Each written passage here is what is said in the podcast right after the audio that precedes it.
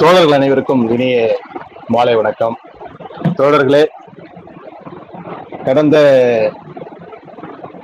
நம்முடைய பட பல ஆண்டுகளாக நம்முடைய இந்திய நாட்டில் நிலவக்கூடிய அரசியல் சித்தாந்தங்களுடைய அடிப்படையில உலக அளவில் இருக்கின்ற அரசியலுடைய சித்தாந்தத்தையும் கருத்தில் கொண்டு நாம் பல்வேறு வடிவங்களை மக்களிடத்திலே இருக்கின்ற பல்வேறு செயல்பாடுகளை உன்னிப்பாக கவனித்து அவர்களுக்கு நாம் உழைப்பாளி மக்களுடைய தேவைகளையும் அவர்கள் ஆற்ற வேண்டிய கடமைகளையும் தொடர்ச்சியாக எடுத்து கொண்டிருக்கிறோம் எடுத்து வந்து கொண்டிருக்கிறோம். அந்த வகையில் இன்றைய தினம் பாசிசம் குறித்த ஒரு உரையாடலை உங்களோடு மேற்கொள்ளில் மிகுந்த மகிழ்ச்சி அடைகிறேன்.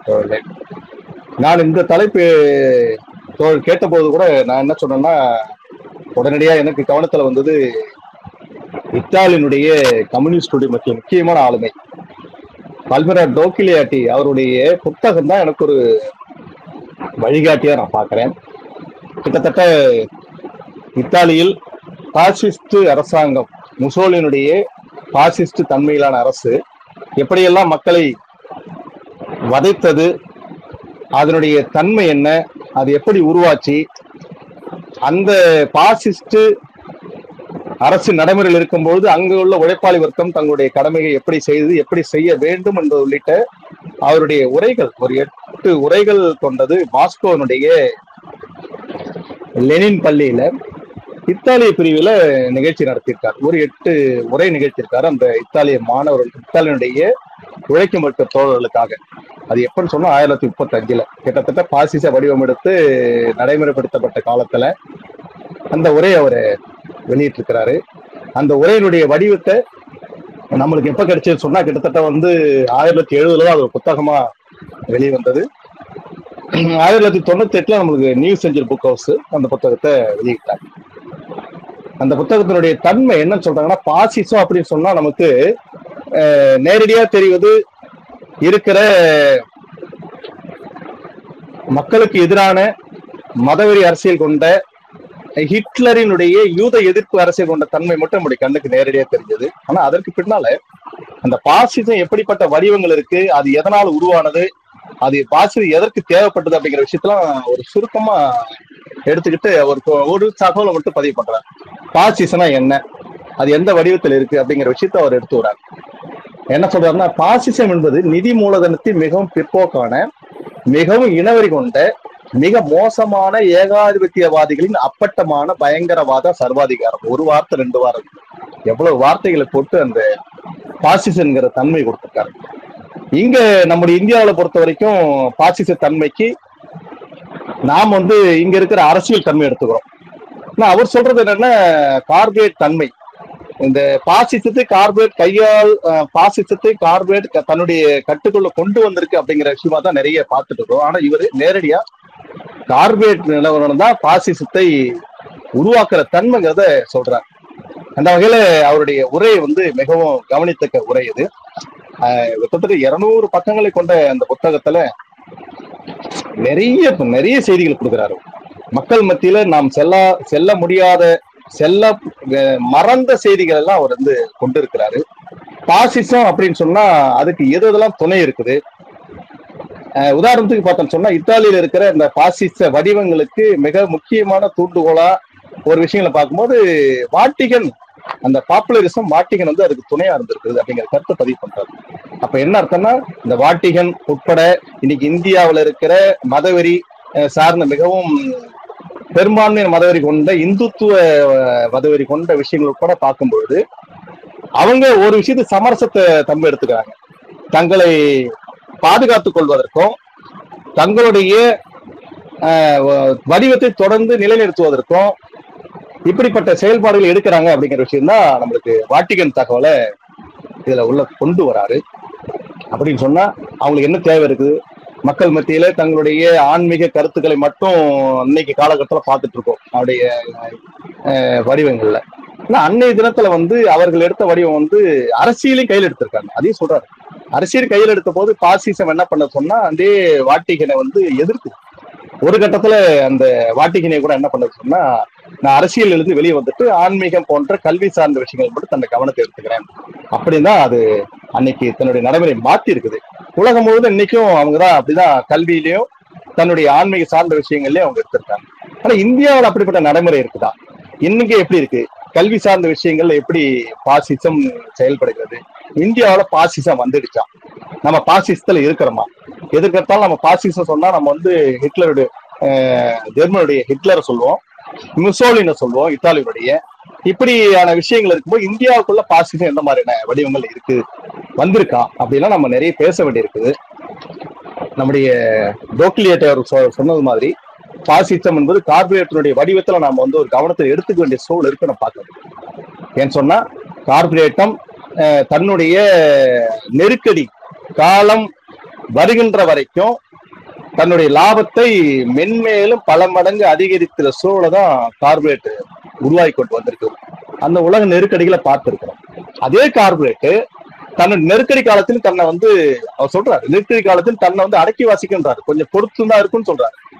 எப்ப சிக்கல் வந்து பா- அது பாசிச வடிவத்தை வந்து உச்சகட்டத்தை இருக்குன்னு சொன்னா அந்த நெருக்கடி காலத்தில் மக்கள் தங்களுக்கான பிரச்சனைகளை எடுத்து போராட்ட வடிவங்களை உக்கரமாக எடுக்கும் போது அதே கார்பரேட் பாசித்த வடிவத்தை உக்கரமாக எடுக்கும். அதான் மிக முக்கியமான நமக்கு டோக்குலியாட்டியோட சொல்ற விஷயம் இதுதான்.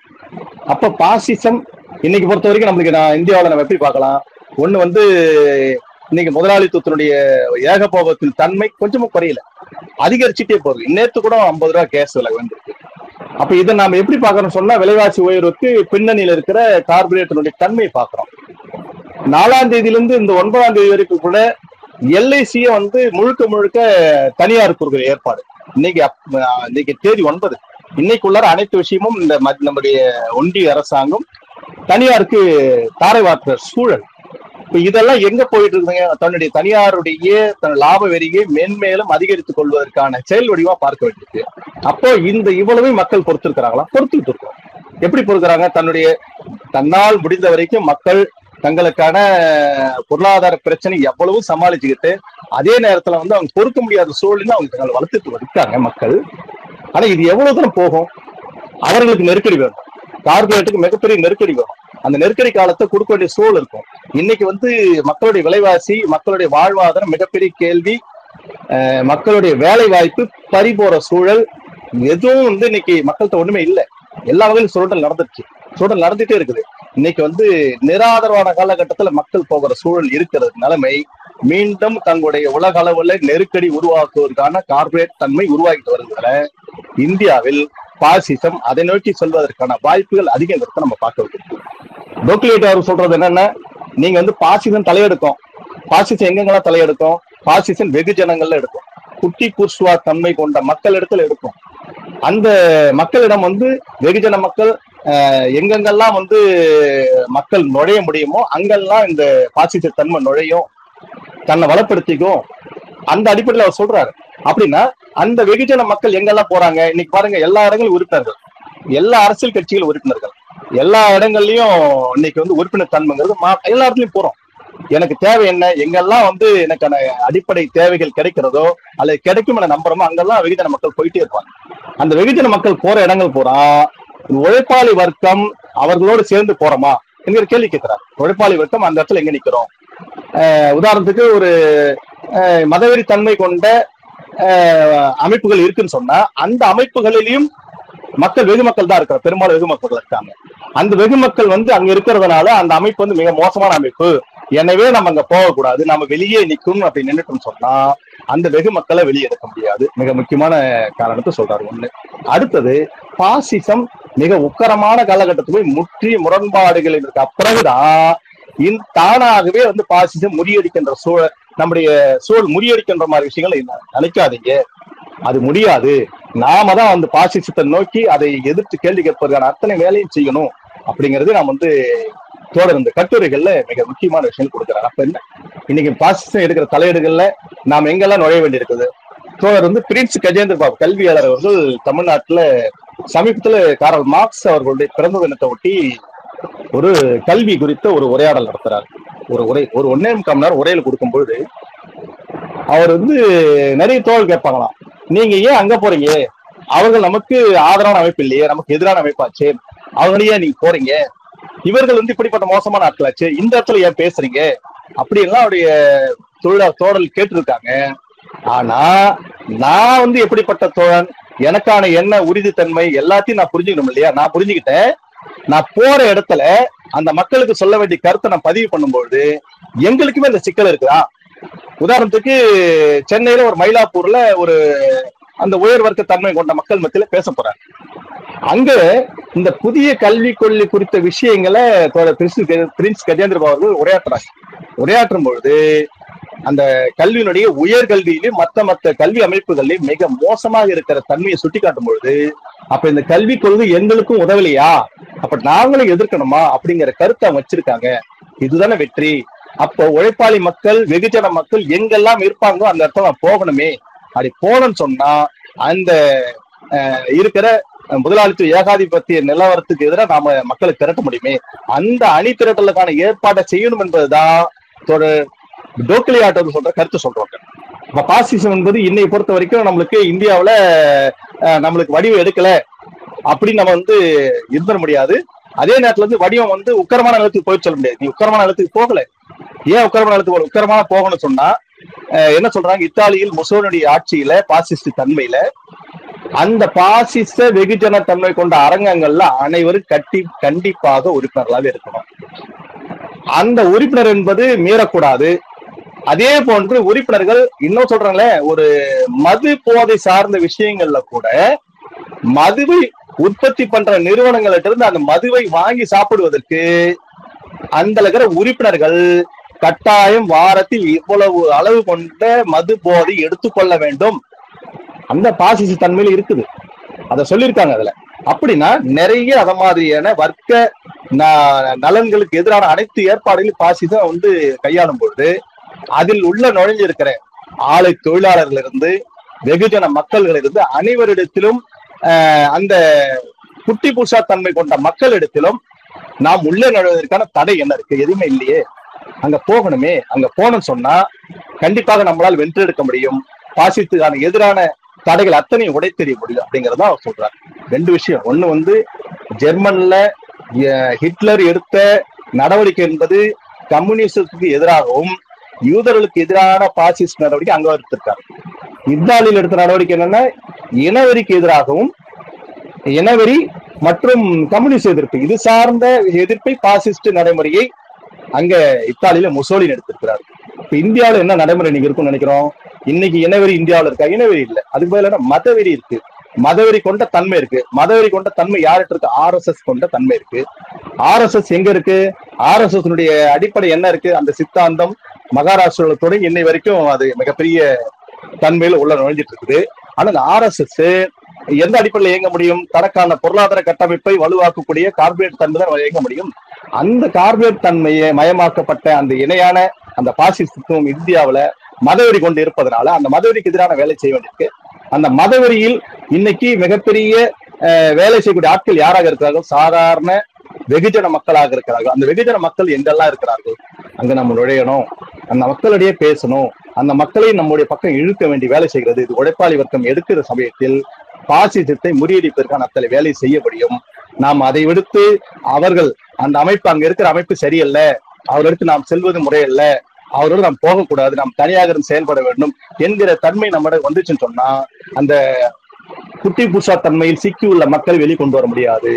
இது நெருக்கடி மேலும் சிக்கலை கொண்டு வரும். அதே நேரத்தில் பாசிசம் தன்னுடைய எந்த லாபத்தையும் எந்த இது விட்டு கொடுக்காது. தனக்கான நெருக்கடி வந்த பொழுது கூட அந்த நெருக்கடியின் உச்சகட்டத்தில் அனைத்து வர்க்கத்தன்மையும் முறியடிக்கும் அனைத்தையும் ஒழிக்கும். அது வந்து கம்யூனிசமாக இருந்தாலும் ஆஹ் இன்னைக்கு இந்தியாவில் பாத்தீங்கன்னா ஒன்றிய அரசுக்கு பல்வேறு மாநிலங்களில் மாநில அரசுகள் அதற்கு ஆதரவு தன்மை இருக்கிற நிலையை பார்க்கிறோம். இதே மாதிரியான இத்தாலியில் அந்த சர்வதேச பாசிஸ்ட் அந்த முசோலினுடைய ஆட்சி அதிகாரத்தில் நிறைய அணிகள் ஆதரவாக நின்ற சூழலை பார்த்து சொல்லி- குறிப்பிடுறாரு. அப்படி ஆதரவாக நின்ற சூழலில் ஒரு குறிப்பிட்ட நேரம் அந்த பாசிச தன்மை தன்னை தக்க வைப்பதற்காக முரண்பாடுகளை ஒழிப்பதற்காக அனைத்தையும் தகர்த்திருந்தது.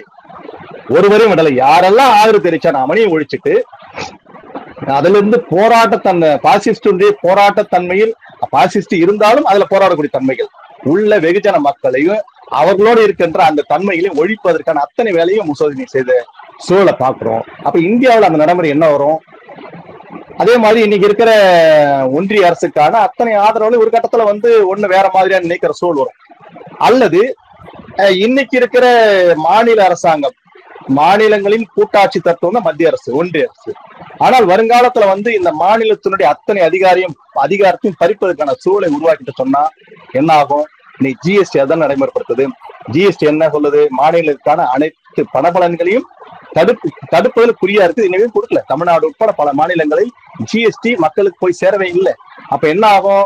தன்னுடைய தா மாநில மக்களுடைய நலனில் அல்லது வந்து அவங்களுடைய பிரச்சனை வராமல் இருப்பதற்காக மாநில அரசாங்கம் மேலும் மேலும் கடன் வாங்குவதையோ அல்லது சில வகைகளில் ஒன்றிய அரசை சமாளித்து செல்வதற்கான ஏற்பாடுகளையோ அரவணைத்து செல்வது ஏற்பாடுகளை செய்ய ஆரம்பிக்கும். அப்ப இது என்ன ஆகும்? இந்த மதவெறி கொண்ட தன்மைக்கு ஒரு வகையில் உள்ளே நுழைவதற்கான சூழலை உருவாக்கிடும். அதுதான் இன்னைக்கு நான் பாக்குறோம் இந்த ஒன்றிய அரசுக்கான நம்முடைய இந்தியாவை பொறுத்த வரைக்கும் இன்னைக்கு கல்வியில் மிகப்பெரிய தாக்கத்தை உருவாக்கிட்டு இருக்கு. புதிய கல்விக் கொள்கையில அதுவும் குறிப்பாக உயர்கல்வியில் சமஸ்கிருத மயமாக்கப்பட்ட கல்வி முறையை கொண்டு வருவதற்கான அத்தனை சாத்தியக்கூறினை உருவாக்கிற நிலைமை இன்னைக்கு கல்வியில இருக்கு. இது எதுக்கு?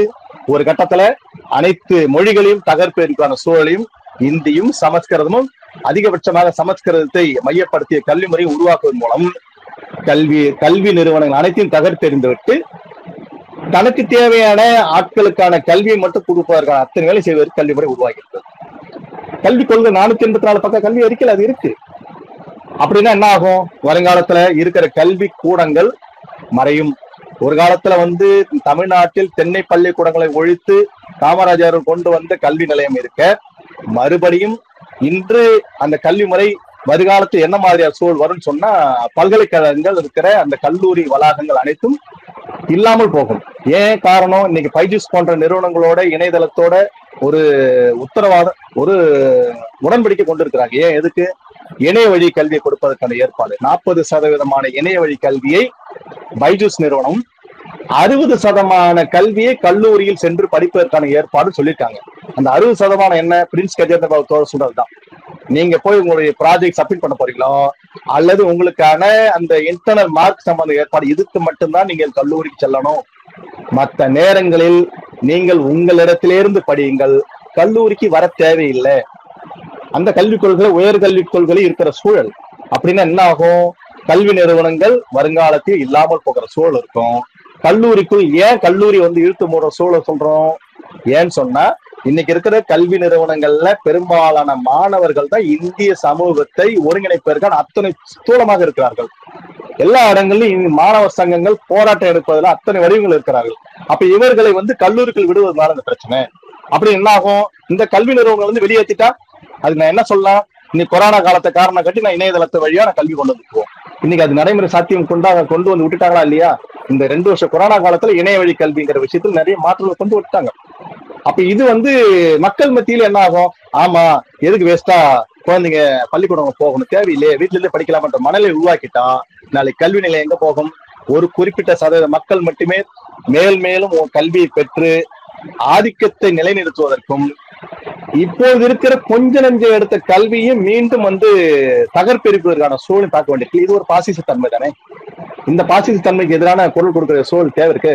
தோழர் சீதாராம் யெச்சூரி அதான் சொல்லியிருக்காரு. பிரின்ஸ் கஜர் சொன்ன கருத்து இன்னைக்கு கல்வி கல்வி கூடங்களில் கல்வி நிலையத்தில் புதிய கல்விக் கொள்கை மிகப்பெரிய சனாதன போக்கு சமஸ்கிருதை மையப்படுத்தப்பட்ட கல்வியை கொண்டிருக்கிற நிலை இருக்கிறது. மிகப்பெரும் ஆபத்தான விஷயம் சொல்லியிருக்காங்க.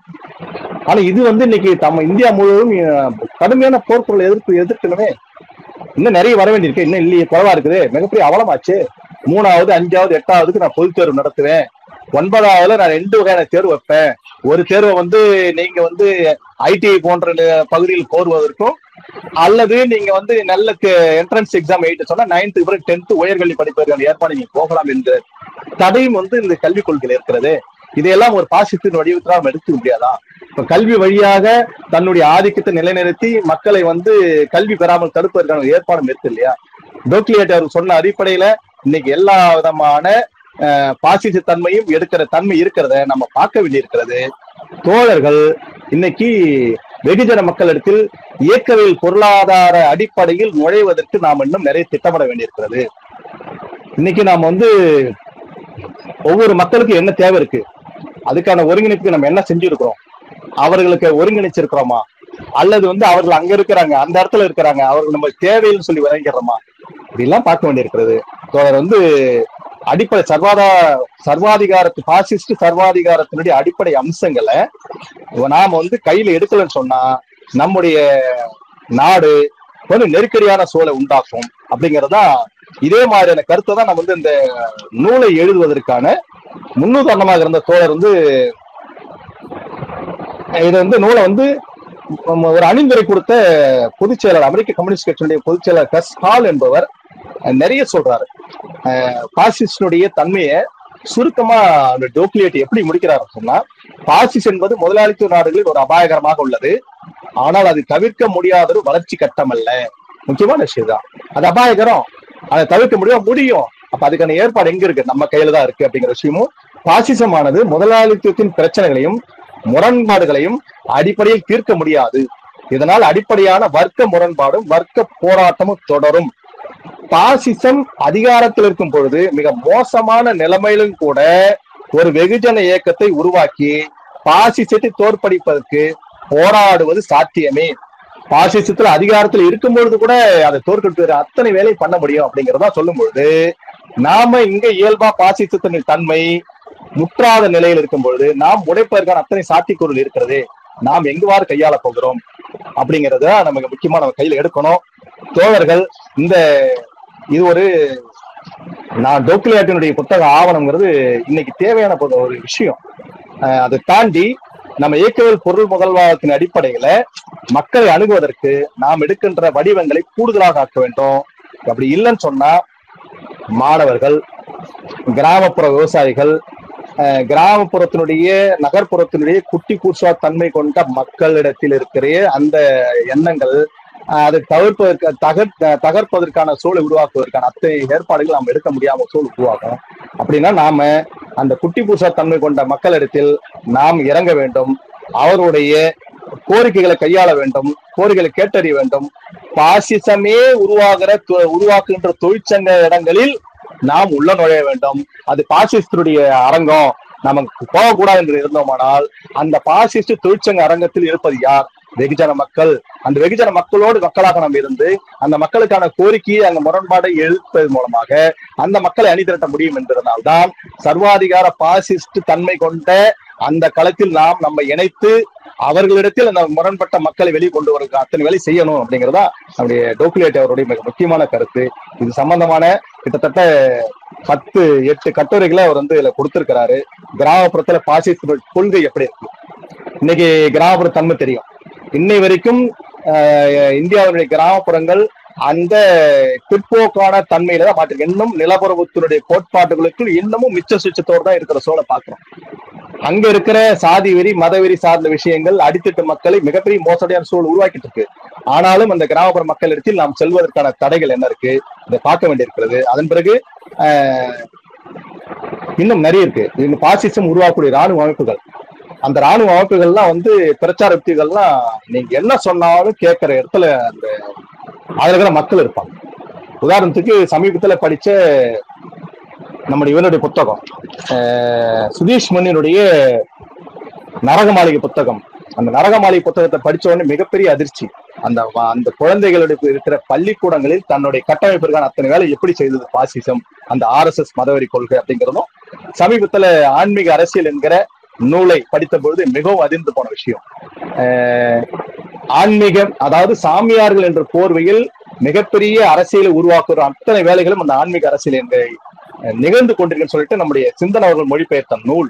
இதெல்லாம் வந்து பாக்குறது என்ன சொன்னா சாதாரண மக்களிடத்தில் இருக்கிற அந்த ம், போக்க முடியாதுன்னு நினைக்கிற கருத்துக்களை எளிமையா போக்க முடியும். அந்த மக்களுக்கு நாம் செல்ல வேண்டும். என்பதற்கான சூழலில் கோக்லியாட்டினுடைய நூலை கருத்தில் கொண்டு நாம் அதற்கேற்ப நம்மை நாம் தயார்படுத்தி வெகுஜன மக்கள் எங்கெல்லாம் இருக்கிறார்களோ அங்கெல்லாம் சென்று அவர்களை ஒருங்கிணைப்பதன் மூலமாக பாசிஸ்ட் சர்வாதிகார அடிப்படை கொண்ட அந்த கார்பரேட்டருடைய வீழ்ச்சியிலிருந்து மக்களை மேல் மேல வைக்க முடியும். அந்த ஏற்பாட்டுக்கு நாம் நகர்வோம் என்று கேட்டுக்கொண்டு இந்த வாய்ப்பளித்த தமிழ் வாசகர்களுக்கு நெஞ்சார்ந்த நெறியத்திற்கு நன்றி தோழர்களே.